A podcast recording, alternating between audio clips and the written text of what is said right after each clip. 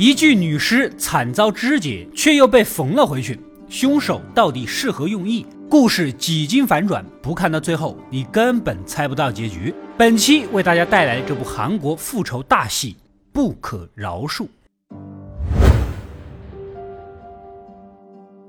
故事开始，一个摄影师和助手外出取景，意外的发现了一具死状凄惨的女尸。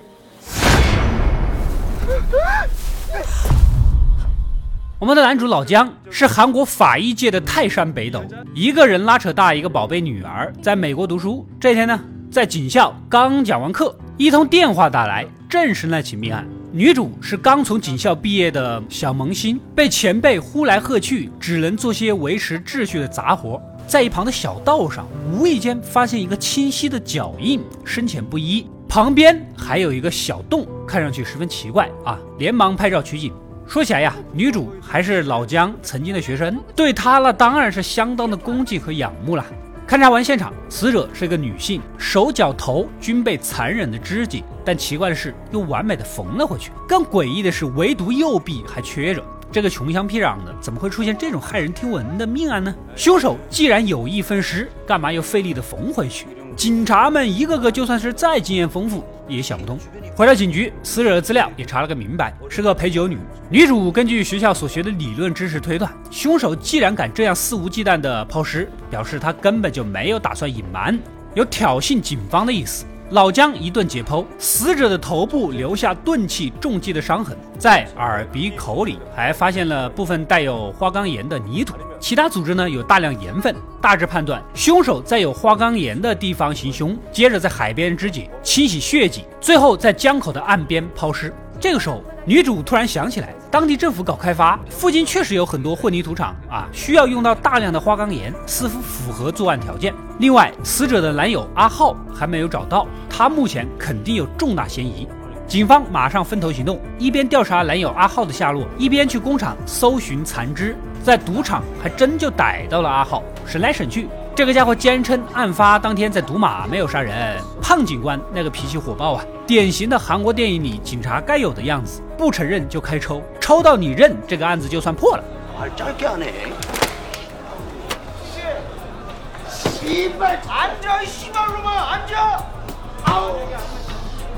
另一边的工地，工头平时也没遇到什么奇怪的事儿，只是有一个环保组织打着保护水源的口号，天天到工地上抗议。领头的是个拄着拐杖的长发男。正说着，一阵口哨声传来，女主赶过去一看，发现死者的右臂就埋藏在一堆沙石当中。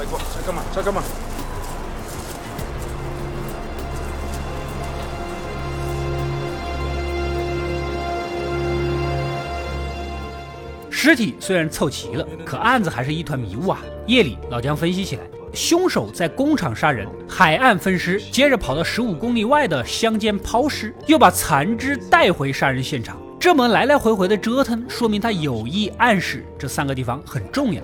至于代表什么，暂时就不得而知了。女主回去一查，果然发现了端倪。之前那个环保组织叫什么“我爱维纳斯”，整天去反对工厂开工。领头的长发男还出了一本书，把锦江比作断臂的维纳斯，抨击政府的开发行为破坏了它的生态。其实仔细一看呢，如果把锦江地图跟维纳斯的照片重合，就会发现杀人抛尸的地点恰好位于断臂的地方。天底下哪有那么巧合的事情？这长发男肯定脱不了关系啊！另外，长发男小时候患有小儿麻痹，落下残疾，走路要靠拐杖，所以在案发现场拍到的脚印和圆洞，明显就是个瘸子的特点。不是他还会是谁？听起来还真是那么回事儿啊！领导下令找了个违背游行示威法的理由，把他逮回来调查。然而，长发男似乎早有预料，直接老老实实的跟他们回了警局。저잡으러오셨어요죄를졌으면죄값을치러야죠 환경은 미래의 자손들에게 우리가 잠깐 빌려 쓰는 거죠. 原来呀，当年政府修建大坝，导致当地渔民不能出海捕鱼。这个老哥一家就是受害者，他的姐姐、父亲先后去世，估计是受到这种刺激吧，变得心灵扭曲，成了一个仇视政府的变态杀人狂。为了验证自己的猜想，女主特意在审讯室的门口洒了一杯水。长发男沾着泥土的鞋和拐杖留下的印记，跟抛尸现场的脚印是完全吻合。没想到长发男一脸平静，意味深长的笑了笑，当场承认自己就是凶手。잘하셨습니다 대단하시네요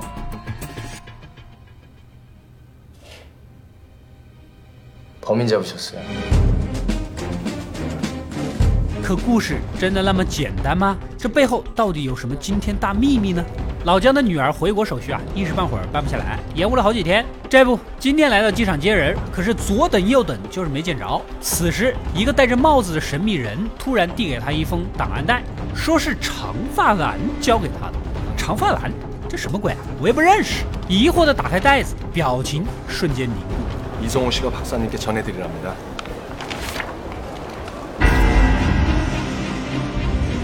아빠, 나 다음 주 목요일에 갈 것 같아. 시민권 포기 승인 절차가 늦어져서.里面竟然是女儿被绑架的照片。再回头去看那个神秘人，早就没影儿了。正好女主打来电话，说肢解案的凶手找到了，就叫长发男。 교수님, 범인 잡았어요. 이성호라는 젊은 환경운동가였어요.老姜愣在原地，是脸色惨白，火急火燎地奔向警局，闯进审讯室，怒吼：“我女儿在哪儿？” 而长发男似乎对他还挺熟，不急不忙地提出条件：只要三天之内帮我洗脱罪名，保证你女儿平安无恙。 제가 박사님하고 거래를 좀 하고 싶거든요 저를 이 안에서 3일 안에 빼줘요 그럼 2차 희생자가 따님에서 다른 사람으로 바뀝니다 老姜父女两人是相依为命，女儿就是他的一切，只要能保证女儿的安全，什么都可以做。可问题是，长发男已经招供了，想要脱罪哪有那么简单呢？恍恍惚惚的走了出来，正好碰到女主啊，才知道长发男把肢解被害者的凶器也给招了，而且警方已经搜到了，是一把电锯，正放在鉴定科等结果。赶紧回单位啊！发现同事正在忙，还来不及鉴定，明天才能出报告。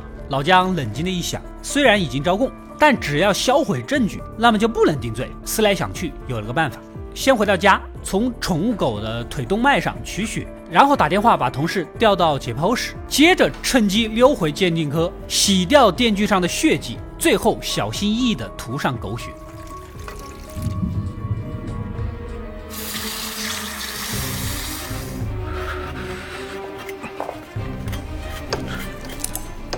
忙完这一切，忐忑地回到解剖室，发现女主过来催讨血液报告，只能强装镇定，开始洗脑女主。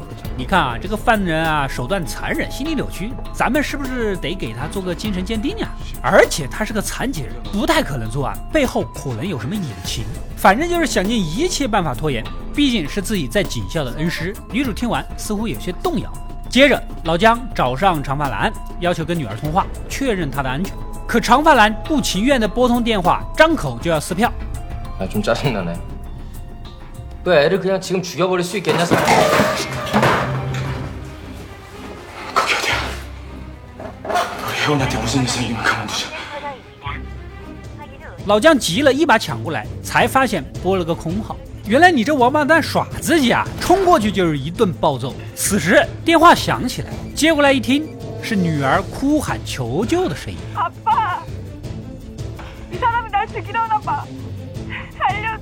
既然女儿还活着，老姜悬着的心暂时放了下来，逼问长发男杀人致命的钝器在哪里。可对方就是不配合，反而打起了哑谜。你猜呀？想想我为什么要杀陪酒女？好好的回忆回忆啊！ 내가 오너를 왜 죽였을까? 기억을 잘 더듬어 봐요.显然， 长发男杀人似乎跟老姜有什么关系。没办法，只能靠自己调查了。深夜摸进陪酒女的家，搜了一圈，只拿到了一张名片，联系上了她的姐妹儿，打听到了阿浩的消息。看来，如果要脱罪，最好的办法就是嫁祸给这个阿浩。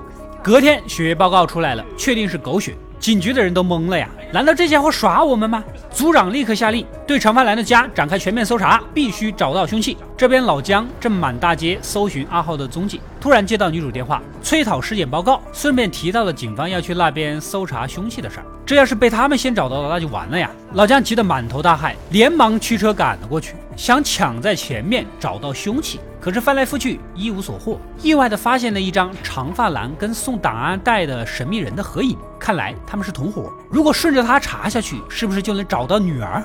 就在这个时候，警方也赶到现场，赶紧躲到角落。就在即将被发现的关键时刻，警员找到凶器，收队走人，算是逃过了一劫。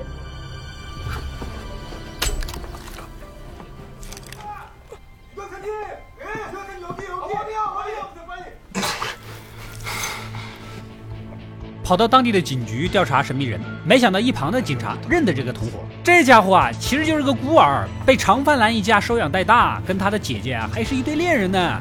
辗转来到同伙家，发现墙上满是自己跟女儿的照片，显然这是一起蓄谋已久的绑架。一旁泛黄的报纸上还记录着一则新闻：三个富二代强暴女高中生，最后无罪释放。看到这里，老姜似乎想起了些什么。这个时候，同伙正好回来，远远的看见被凿开的门锁，意识到不对，直接开溜。啊，不行！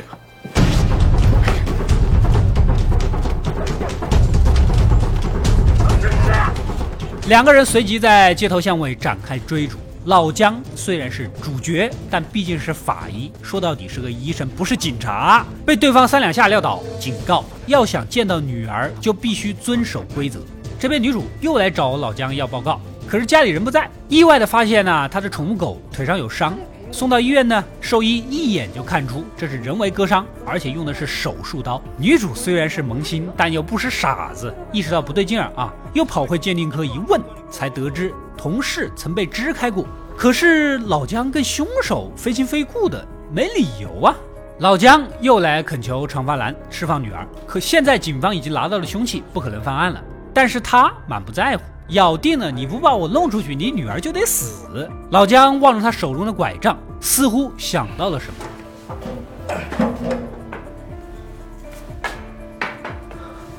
잠깐만 警方的报告出来了，意想不到的是，凶器跟被害者伤口的尺寸和血型完全对不上。之前已经向媒体公布了案件真相，声称找到了凶器。你这样一搞，韩国警察不要面子吗？没办法，组长下令，既然对不上，那就找个对得上的做伪证也可以，反正要给媒体一个交代。女主也赶到监狱，果然撞到了失魂落魄的老姜。二话不说，决定以销毁罪证、妨碍办案为名将人逮捕。老姜是迫不得已道出了实情。我女儿被他绑架了，如果不帮他脱罪，就要撕票。求你再给我一点时间吧。面对恩师的恳求，女主啊有些不知所措，愣在原地，也没有阻止他。显然呢，这个案件背后还有隐情。于是呢，委托法院的朋友帮忙调查。这一查，查出了个故事。原来当年因三个富二代强暴而自杀的女高中生，就是长发男的姐姐。但这些富二代却因证据不足，无罪释放。而给出这个关键证据的人，正是该案的法医老姜，陪酒女则是当时的证人。看起来老姜完全是无辜的。女主又转头去找长发男，当年老姜的证词全部是建立在解剖鉴定上，你姐姐的死跟他无关啊！长发男笑了起来，我比你更了解他，你知道他是个什么人吗？也懒得跟他多说了，主动交出了自己的拐杖。이거찾으시죠 原来这才是杀人的凶器，带回警局鉴定，果然跟死者的伤口完全吻合。接下来只要走个程序，就能发起公诉了。老姜也在干他的活啊，买通了陪酒女的姐妹儿色诱阿浩，就是那个陪酒女的男友了，成功的弄到了她的指纹和体液。此时女主突然跑了过来， 캡슐병에 든 게 뭐예요?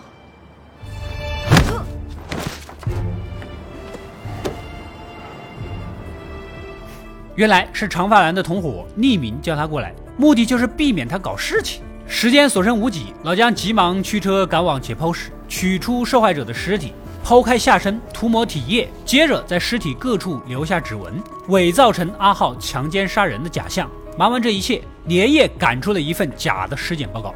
隔天一早，监狱里的长发男突然翻供，否认自己杀人。其实这就是老姜的计划。之前两人会面，他一眼就看出了拐杖才是凶器，于是让长发男主动上交，警方就能放松警惕，也能给自己争取时间，等嫁祸给阿浩之后再翻供。就算警察问起来，全国上下用这种拐杖的成千上万，你凭什么跟我定罪？至于脚印，抛尸地点离长发男家不足一公里，我路过看个风景都不行了吗？这都不能构成决定性证据，这他妈说的还挺有道理的。警察被他弄的是焦头烂额，毫无办法。回到警局，检察官也来了，拿出了老姜昨天晚上赶出来的解剖报告，一锤定音，长发男无罪释放，倒霉的阿浩成了替罪羔羊。女主也被送到了医院，好朋友给她弄来了当年的档案，关于长发男姐姐那桩案子，老姜做了两份鉴定，一份是无法确定是否属于暴力强奸，另一份是双方自愿发生关系。出庭的时候用的是后者。当时法院上上下下都被富二代的家属花钱打通，陪酒女做伪证，老姜出假鉴定，庭审不过是走了个过场罢了。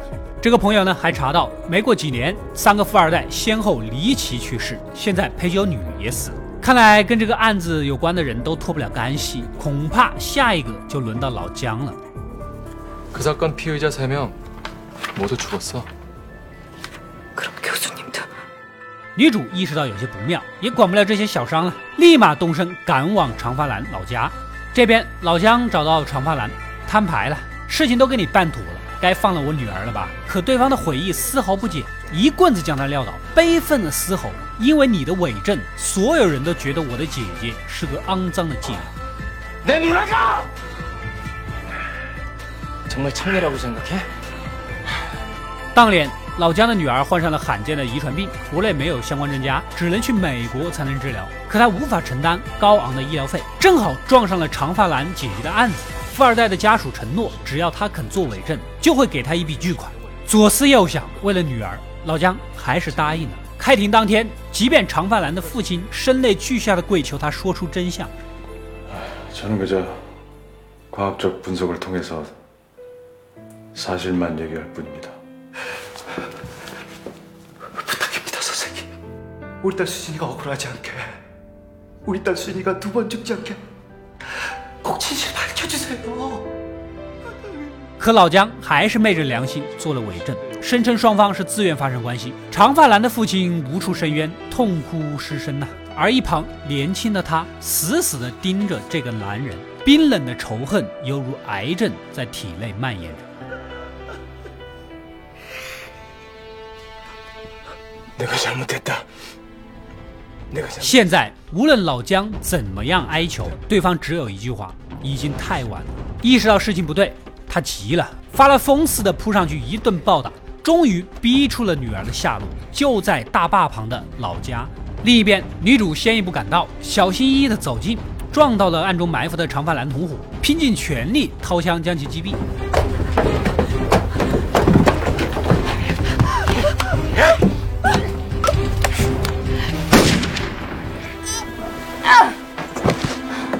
缓缓地走到屋内，掀开暗红色的帘子，望着眼前的一切，露出难以置信的神色。没过多久，满身血污的老姜也赶到，女主拼命想拦住，可是老姜爱女心切，跌跌撞撞的还是闯了进来。里面是女儿掩埋在玫瑰花瓣中冰冷的尸体。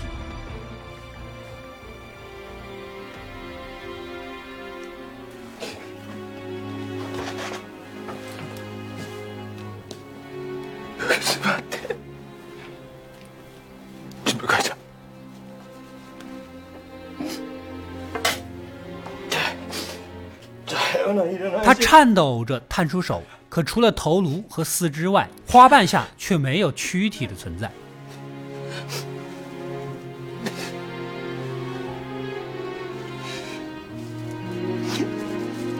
回想之前的种种，一股前所未有的绝望铺天盖地的涌来。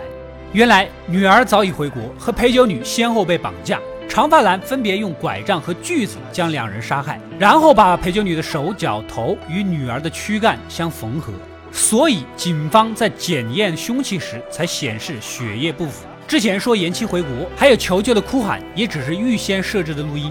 也就是说，老姜亲手解剖了女儿，用冰冷的手术刀划开她的血肉，取出心脏、脾。肺，一点点的切割，甚至冰冷的感叹：人死之后，尸体不过是可以利用的证据罢了。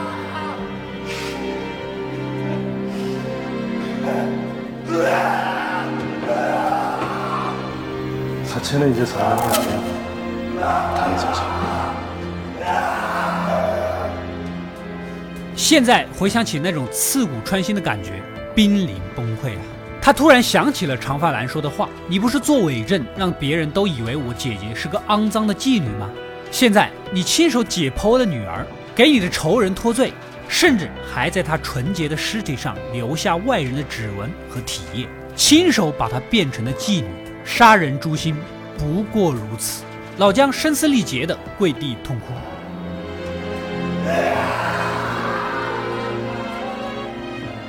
大仇得报，长发男一脸平静地站在屋外等老姜出来，又不紧不慢地复述了绑架、杀人的细节，最后不忘补充一句：“别太伤心，痛苦才刚刚开始。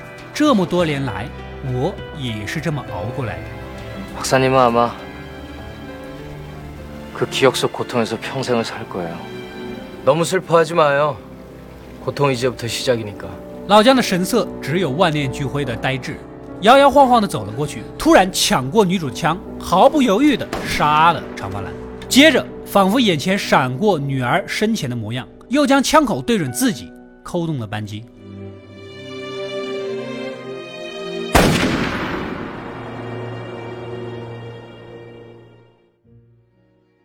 故事到这里呢，也就结束了。这是一部十分典型的带有韩国色彩的复仇电影，残忍、阴暗、直指人心。在类似题材的电影中，它可以说是冰冷、绝望到了极致。故事挺有创意，影片不到一半，几乎就可以猜到老姜和长发男的关系，但他还是不紧不慢，徐徐展开，直到最后十分钟，将前面铺下的伏笔一口气收回，营造一种突如其来的震撼。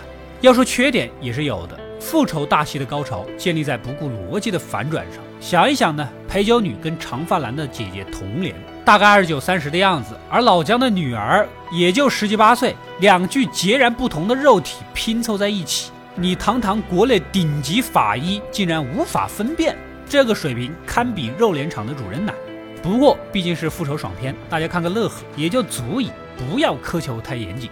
好了，本期故事大家喜欢，点个赞，点个关注吧。关注阿斗归来了，第一时间获取更多更精彩的解说视频。我们下期再见。